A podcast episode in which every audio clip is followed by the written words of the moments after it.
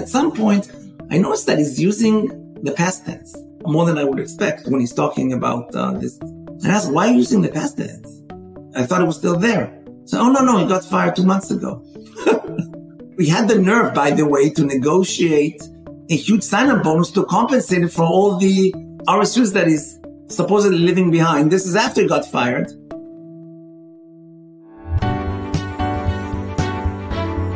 You are listening to the Sure Shot Entrepreneur, a podcast for founders with ambitious ideas. Venture capital investors and other early believers tell you relatable, insightful, and authentic stories to help you realize your vision. Welcome to Sure Shot Entrepreneur. I'm your host, Gopi Rangan. My guest today is Oren Zeev, a good friend and a mentor.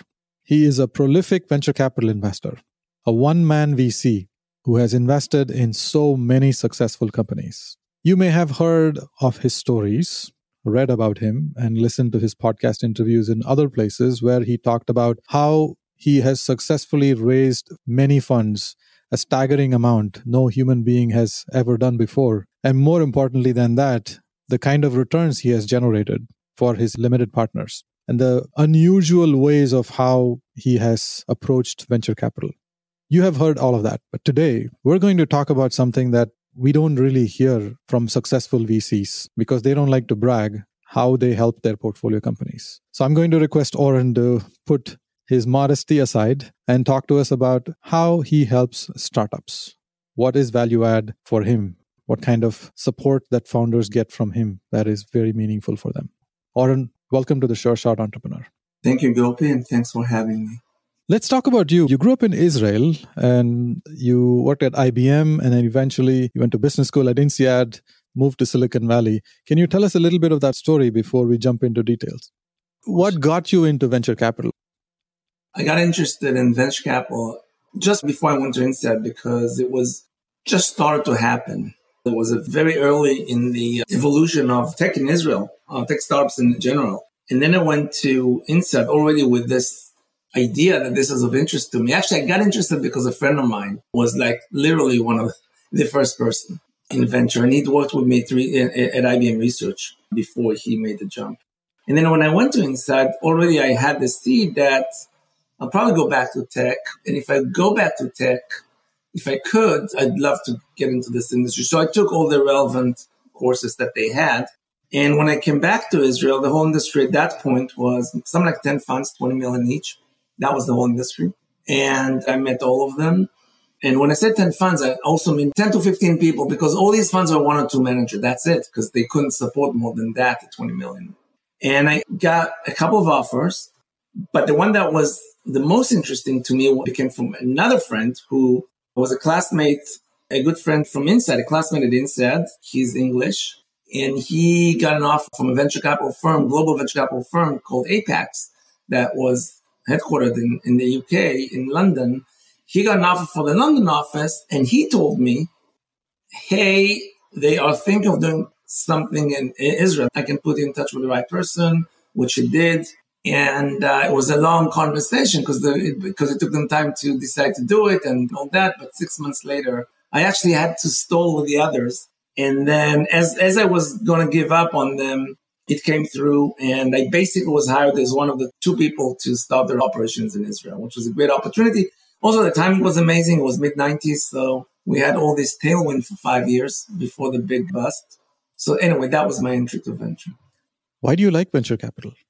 On one hand, I love being part of really changing industries and, and creating businesses out of nothing. On the other hand, I'm probably not the right person to be in the driver's seat. I'm not the most organized person. I don't like managing people. I don't like being in an organization. So it, it's kind of like the perfect thing for me because on one hand, you can really be involved in big things. And on the other hand, you can keep your doing it in a very, very simple way, not part of a big corporation. And so I think that this combination of two things really was appealing to me. So you like the habit of forming very strong opinions and acting on them, but at the same time, you also get to keep your independence. So you get to do what you like to do and say no to things you don't want to do. Yeah, and actually, I don't think of myself as someone with very strong opinions. I have strong opinions on how I do things, but when I'm interacting with the founder, I actually don't assume that I know better. I almost never have strong opinions about what they need to do. The only way for me to have strong opinions if it's the same opinion as the founders. In my case, at least, I don't think it's about having strong opinions, but it is about being the strongest support system I can be for the founders, whatever that entails, and help them increase the chances of success and also help them make the journey, which is a very long journey typically, just more enjoyable. Because one of the things that wear out founders, I found, is constant and unnecessary pressure and grief that they sometimes get for some uh, investors or board members. And many times it's come out of insecurity, not security of, of those investors or board members. So I try to just be a very unconditional support system for the founders. So you form high conviction, you believe in things before other people, you don't look for social proof. And those things often people aren't able to do in larger organizations, whether even, even it's a venture capital firm or a regular large company. And That's as an independent true. VC, you have that freedom and you enjoy that. Let's talk about value add. You have uh, helped your portfolio companies. You want to be the strongest sub- support system. I want to ask you this controversial thing that comes up often. Let me know how I can help you. What is wrong with that statement? It's actually become a meme. And you know what? I hated this statement before it became a meme. So I was actually glad to see it become a meme. It's almost like if you need to ask, you probably don't get it. Because when you ask it like that, typically, to me, it's a question of mindset. My mindset is constantly, how can I help these companies? And it's not necessarily when I see the company that I'm thinking, how can I help them? Or I ask them how. No, almost every meeting that I have, no matter the context, no matter what's on the other side, in my head, I'm thinking, is there any one of my companies that can benefit from anything that this person can do? Any connection that this person can help with? Just from this week. For example, I'm meeting a candidate, which I do a lot, by the way, a candidate for, uh, in this case, a CFO, one of my companies. So the main reason for the meeting is for me to help vet the person, back channel reference that person, and also help persuade this person. But even if this is the main reason, there's no reason why I'm not going to carve out two minutes at the end and see if I can get introductions for two or three of my companies that actually sell to the office of the CFO.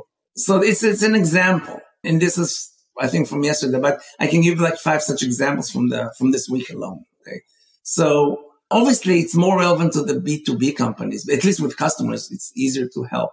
With customers, obviously you can only help B2B companies. You cannot really help B2C companies with customers, but you can help them in other ways. So almost any meeting that I take, trying to get something out of it for one of my companies, or at least one of my companies. You are actively involved with your founders. You observe what they do. You try to find things that they might need help with, then reach out to your network to see who can help those companies. And you're constantly watching for this, and it happens every week. And you've given a few examples just from this week. What are the top two or three areas where you help your startups? The first customers are going to uh, help you get to product market fit or not. And, it's not easy to get them necessarily. So if you can, you know, out, out of the first 10, 20, 30 customers, you can bring a significant amount of them. That's real help. And I know enough people that are in, and I'm not shy about asking these favors. And the reason I'm not shy about asking these favors is because I know if it was the other way around, I would be happy to do it as well for these, for anyone that I ask. So it's a two way street.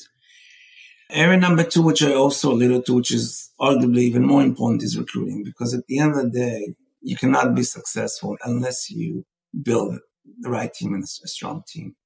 So the way for me to be helpful on the recruiting side is, I think where I probably do more than anyone else that I've seen, because I do interview typically the finalist candidate with two objectives, help vet them and help persuade them. And this is something that's pretty standard. I think most investors do it. I uh, take any such finalist candidate as a challenge in terms of finding ways to get back channel references on them. And because I've been doing this for almost 30 years, so I have significant network and people will typically t- take my call. And by the way, sometimes even if they don't really know me because they know of me, they'll take the call. So I don't need to know someone who knows that person. I will just get to someone who knows someone who might know that person and ask them to ask them and they'll do it. So most of the time, if the candidate was with a venture backed company before probably I'm going to be able to get to a few uh, backchannel references. So that's number two. And that's super important because, you know, people may tell me things that they wouldn't necessarily tell someone that their name is less well known. So maybe if the CEO called this person, maybe they wouldn't get this, the same answers as if I got to the person who was giving the backchannel references, but I got to him, even if I didn't know him, I got to him through someone very senior who told him, listen, I'm really asking you to give it to Oren as it is. I'm more likely to get references that's closer to the truth. So that's super important because if you help the company avoid a bad hire in a critical role, you save them a year because it takes a few months before you understand that you made a mistake and then a few months to try and then you realize that you can't and then you fire them but then you also need some time to find a replacement and onboard a new person. It's more or less a year. And if you made this mistake with the cro or the chief marketing officer or the cfo whatever it is. So that's super important. Then i would say extension of customers is also partnerships maybe um, in later stages potential buyers potential advisors it, that's an extension to recruiters. There's, you know, you know what? You have a problem with uh, the product. I'm not a product expert. I cannot help you with questions that you have, but I know this two or three people who have a lot of experience in the, you know, specifically in this, and, you know, they'll, and if they get the phone from me again, they're probably busy. They have alternatives, but there's a better chance that they'll take on this first the meeting, but also take their time to help this company if, it, if the request came from me. And finally, I think that future fundraisings. You know, I typically quarter, you know, it depends on the founders. It's whatever, what, in all these things, by the way, depends on the founder, whatever they want to. I never try to dictate anything, but future fundraisings, I typically really help quarterback the process. And when I, obviously, I know the potential investors, I know the right partner within the firm is likely to be for that company. And nobody's going to invest in a company because I told them so because I made the connection, but they are gonna prioritize it and clear the, the calendar and take the meeting sooner than later. So it's gonna help. But still, at the end of the day, they're gonna back the founder. So the end of the day, the founders still have to have a compelling case for investment. So you help companies find customers. B2B companies are a lot easier because you know, other yeah. customers are all other companies. B2C is a little harder. We can help with other things for the company. Yeah. You help with uh, recruiting, mainly back channeling on the candidate to confirm that uh, he or but also persuasion. You know, the ability. You know, you talk to candidates who have alternatives.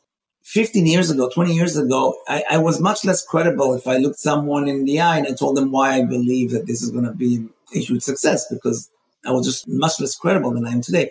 Today, I'm much more credible. And by the way, I wouldn't say it if I didn't believe it in recruiting you can help with back channel and you can also help with winning the candidate when the candidate has multiple job offers to choose from. And now of course various other things like advisors and partnerships and channels and various other things. And of course the last thing that is also very important is fundraising.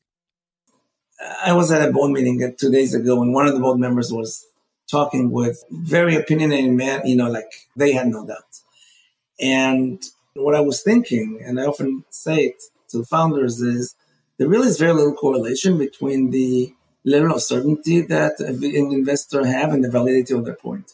So many of us, I think, feel that we need to communicate to convey confidence in whatever opinion that we have. And I think that this confidence is very often unwarranted because at the end of the day, the founders do know better.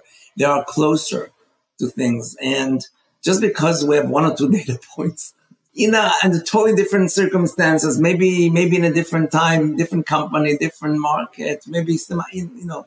I think one mistake that VCs make is to extrapolate from one or two data points and then have like real certainty that they have the right answer. And this is what I meant by actually the importance of not having two strong opinions your high conviction in these founders well, since you have that you are able to credibly go in front of a candidate and tell the candidate that why you believe in this company. And yeah. if you didn't have that kind of high conviction it'll be hard for you or no, any vc who doesn't have that kind of conviction it'd be difficult to convince a smart candidate to choose that offer. Can you give a couple of examples how you helped one of your startups get a customer or help convince a candidate or do back channel and perhaps even prevent from a bad hire when Navan started out, for example, we really needed the companies to trust us that we'll take care of their travel. And obviously at that point, We could only get really small companies. And the easiest is to start with my own portfolio. And then anyone I meet, I ask for a favor. For example, I, I met a fellow VC and they asked for advice on something and I was generous with my time, uh, which I usually am. And then at the end, I said, you know, I have, can you help me? Do you have a company that you're close to the CFO and you can maybe introduce the, the to them? Back then it was called Trip Actions. And that's how, for example, they got Canva. And that's how they got Zoom. That's how they got early. That's how they got Box.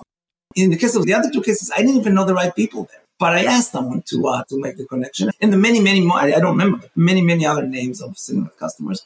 So I can give the same example with the other companies. With candidates, actually, I do have a story that is interesting. All right, let's right. get into it. So I don't want to even mention the name, but one of my most visible companies, we had a final candidate for a very critical role, probably the most important role after the founders at that point in time. This is after it passed the diligence of the recruiter, the diligence of the other top tier VCs and what have you, and the founders and everyone. And, but we couldn't talk to his current company because he was still working there, by the way, which is a, a typical problem when you hire someone who's in a company. This could be the most relevant role, and they may have been doing it for the past few years, and you cannot really get credible information about that because they tell you you can't ask there, which understandable. Anyway, and I'm thinking, how am I going to get to this company without talking to this company?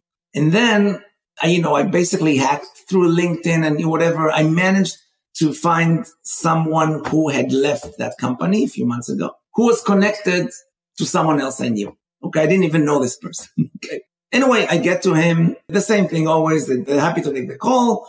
And, you know, I, I, I talk to him about this candidate and I see he's not, he's pretty lukewarm, but he's still pretty bad. Sounds pretty, pretty balanced. And then at some point, I noticed that he's using the past tense more than I would expect when he's talking about uh, this. And I asked, why are you using the past tense? I thought it was still there. So, oh, no, no, he got fired two months ago. We had the nerve, by the way, to negotiate a huge sign-up bonus to compensate for all the RSUs that he's supposedly living behind. This is after he got fired. By the way, even when he was confronted with the truth, he blatantly denied it and told, no, you can call now the CEO of the company. And by the way, I don't know, he probably was hoping that we're not. And at some point, obviously, he, um, he started crying, etc., etc. So now this is a huge, uh, I think, a huge save for the company. Think about it. You know, hiring someone based on what it would be like in this case, actually, we probably would have probably learned about it two three months later. Uh, and then maybe, I don't know what we would have done then, fired that person. Anyway, an interesting example, like to go the extra mile to get to the right background reference and not rely on, I could have said, oh, you know, these guys, and this is a big name, big name VCs, these guys all already vetted them and the recruiter and the founders. I didn't have to do the work. You know, I could have found excuses. Why not? And, uh, you saved a year of effort to have created problems. That was a more juicy story. Yes. Usually it's less dramatic, but still, they're interesting stories sometimes. It's very difficult for startups to recruit high quality candidates, and they often take risks. Some risks are just not worth taking. This is a dramatic story, especially when someone misrepresented their employment details. Lied, and, lied. I think yes. the accurate word is lied. I don't think. yeah, this is more than misrepresent. yes, this is blatant lie. And they continue to defend it at, to some point. Yeah. yeah. And you don't want to bring on a candidate like that when you're trying to build authenticity and honesty as a, a, cultural value in the company, this goes against the grain. And it is not possible to find these details easily unless you proactively take interest in doing background check. Especially when you can't call the employer directly and ask for reference, you have to do it in a in a quieter way which doesn't disrupt the candidate's current position. And you were very mindful of that. Those things are very difficult for founders to do by themselves because they have a job to run the business. Yeah. Yeah. And the mistake that sometimes people do out of lack of experience is that they just are okay with two or three references that, or five references, or whatever that the candidate provides. And, you know, anyone can find three or four people would say good things about it. So you have to, uh, you have to really push because at the end of the day, many people are really good at selling themselves. I do not trust my own ability to vet people just because I'm so experienced that just by speaking with them, I'll really understand exactly where the strengths and weaknesses are. Yeah, sometimes you, you do have more intuition than maybe 20 years ago, but still, the best way by far to really learn about a candidate is these background references. Many VCs have good intentions, even good VCs. They want to help. So they're actively looking for a way to get involved. That becomes a trouble sometimes. Do you ever encounter the situation? When do you back off? No, I never encountered this situation because to me, the line, the boundaries are very, very clear. I only help when my help is wanted. If a founder prefers to speak with me once every three months, or, or not at all for that matter, rather than board meetings, that's okay. I don't take it personally. I don't take offense. I don't think that because of that, they'll necessarily fail. And you know what? I have actually a, a, a funny story about that as well. One of the early rounds at Tipalti, we had two offers. One was a brand name VC, and the other one was a no name family office. And the family office guy basically said, you know, we don't need to be on the board. And, you know, if you need anything from us, ask us. And if we can do it, we'll do it. But, you know, we don't know that we can promise anything and uh, we're not going to bother you. The VC said, we're going to have a weekly, I'm going to really help you be successful. We're going to have two hours a week session. I'm going to teach you how to do this and that. Guess who the founder of Tipalti chose? it was a very easy decision for them. Very easy decision. Now, founders want help, but they want help when they choose. Well, they want it, not when it's forced by someone else. Yeah. And, and, you know, there's a gap between what the VC might think is help and what the yes uh, founder perceives as help. Just like people say the customer is always right. In this case, the founder is always right. Even if I think that my advice is great, if the founder doesn't value my advice as great, they're not going to follow it anyway. So it's just a waste of their time. So I want them to only talk to me if they want to talk to me. I think I can help with backchannel references in, in other ways. But if they prefer to uh, close down without me, fine. It's their decision, it's their company. I'm, again, I'm not going to be offended. Same thing with any advice that I give. I'm totally detached. First of all, I'm totally detached from whether or not the founders took my advice or not. Don't you don't get upset when founders don't no. follow your advice. And even if you think that they're even if I think they're wrong about it. By the way, they may not be wrong. I, as I said, I don't have strong opinions to begin with. So, but even if I thought they were wrong, how much time do you spend on value add compared to fundraising for your own funds, sourcing deal flow, winning deals against other competitor VCs? Actually, a lot. You said before every VC wants to add value. In theory, it's true, but you know what? Most of them are really busy. And part of the reason why they're so busy is because they, there's a lot of internal stuff and the larger the partnership is, the more internal stuff there is. And I can write a book about it because I spent my first 12 years in such a partnership at Apax. And by the way, back then, I don't think I was particularly helpful, or at least not more than average to founders. So I just have a lot of free time. so if you were to split and roughly, I know you're not I think most of, the, most of the time because I don't make too many investments. I don't see too many companies, new companies, that is. I don't do a lot of diligence when I do make investments. I don't write any memo. I don't need to prepare anything. When I do make investments, it's a very quick process, typically 24 hours, 48 hours. So I would say that most of the time is spent. Now, it's also not a question of time. I don't think it's a linear. Sometimes people say, oh, no, I add, I add a lot of money because I spend an hour here with them and an hour there. You know, the actual, the best value you add to companies is typically things that don't take much time. Sending an email to, you know, I just gave you examples. I'm meeting someone, I'm meeting them anyway. And in the last two minutes, I asked for an introduction and um, I try to at least get one useful introduction for one of my company from each meeting that I have. Doesn't take any time. I was making, I was having these meetings anyway. Not to mention sending emails. Not to mention, for example, fundraising. How much time does it take to go over a list of uh, investors, choose how many we're going to address, and then uh, send them an email telling them why they really should meet this company ASAP because it's compelling. How much time does it take? Doesn't take a lot of time. Sometimes you spend too much time with a founder, you waste too much of their time. And the value that's supposed is supposed to come out of it doesn't make up for the time that you wasted for the founder. So I do spend a lot of time, but that's why I said it's more of a, a mindset thing. You know, I drive. You know, many of these connection or phone calls I make when I, for example, from the car. To me, it's all about the results. By the way, even if I made 10 introductions, unless something came out of it that didn't add value, maybe yes, because maybe they got some feedback. But at the end of the day, I want them also to become customers. I also, or partners, whatever the case may be. So you keep these topics in mind. They are fresh and they're always top of your mind. When you meet someone, you quickly jog through what question can I ask this person or what favor can I ask this person in the final two minutes that would be most relevant for which company and for what kind of use. If it's relevant for that person also who you're asking favor for, they would be excited to follow up.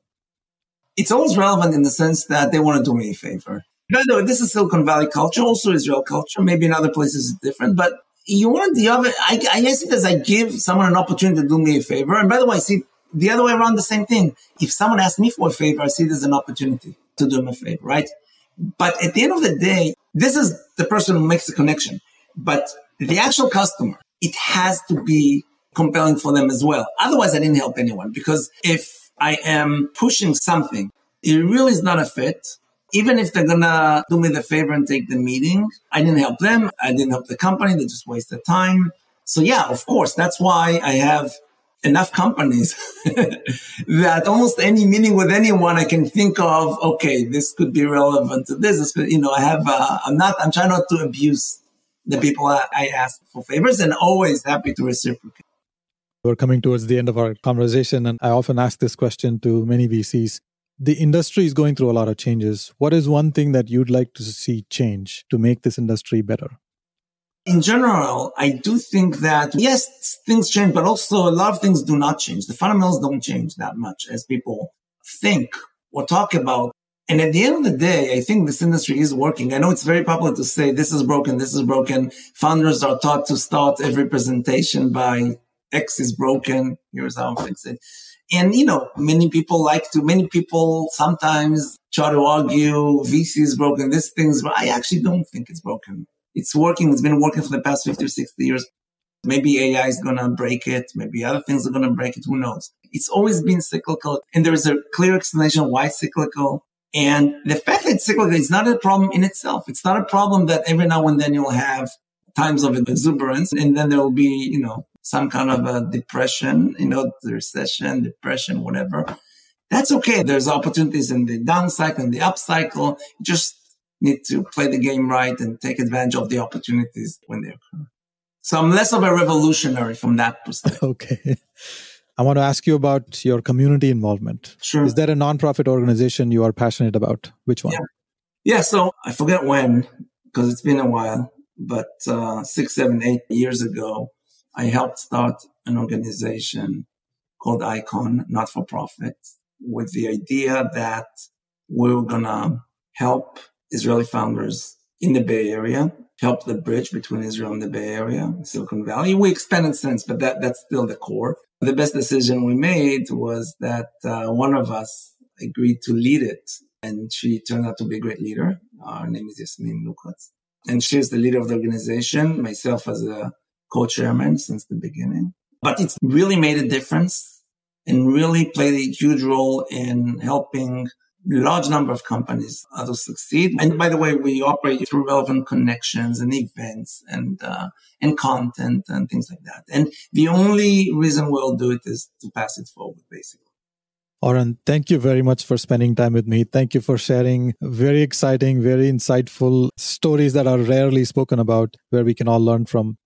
I look forward to sharing your nuggets of wisdom with the world. Thank you very much, Gopi. It was fun. Thank you for listening to The Sure Shot Entrepreneur. I hope you enjoyed listening to real life stories about early believers supporting ambitious entrepreneurs. Please subscribe to the podcast and post a review. Your comments will help other entrepreneurs find this podcast. I look forward to catching you at the next episode.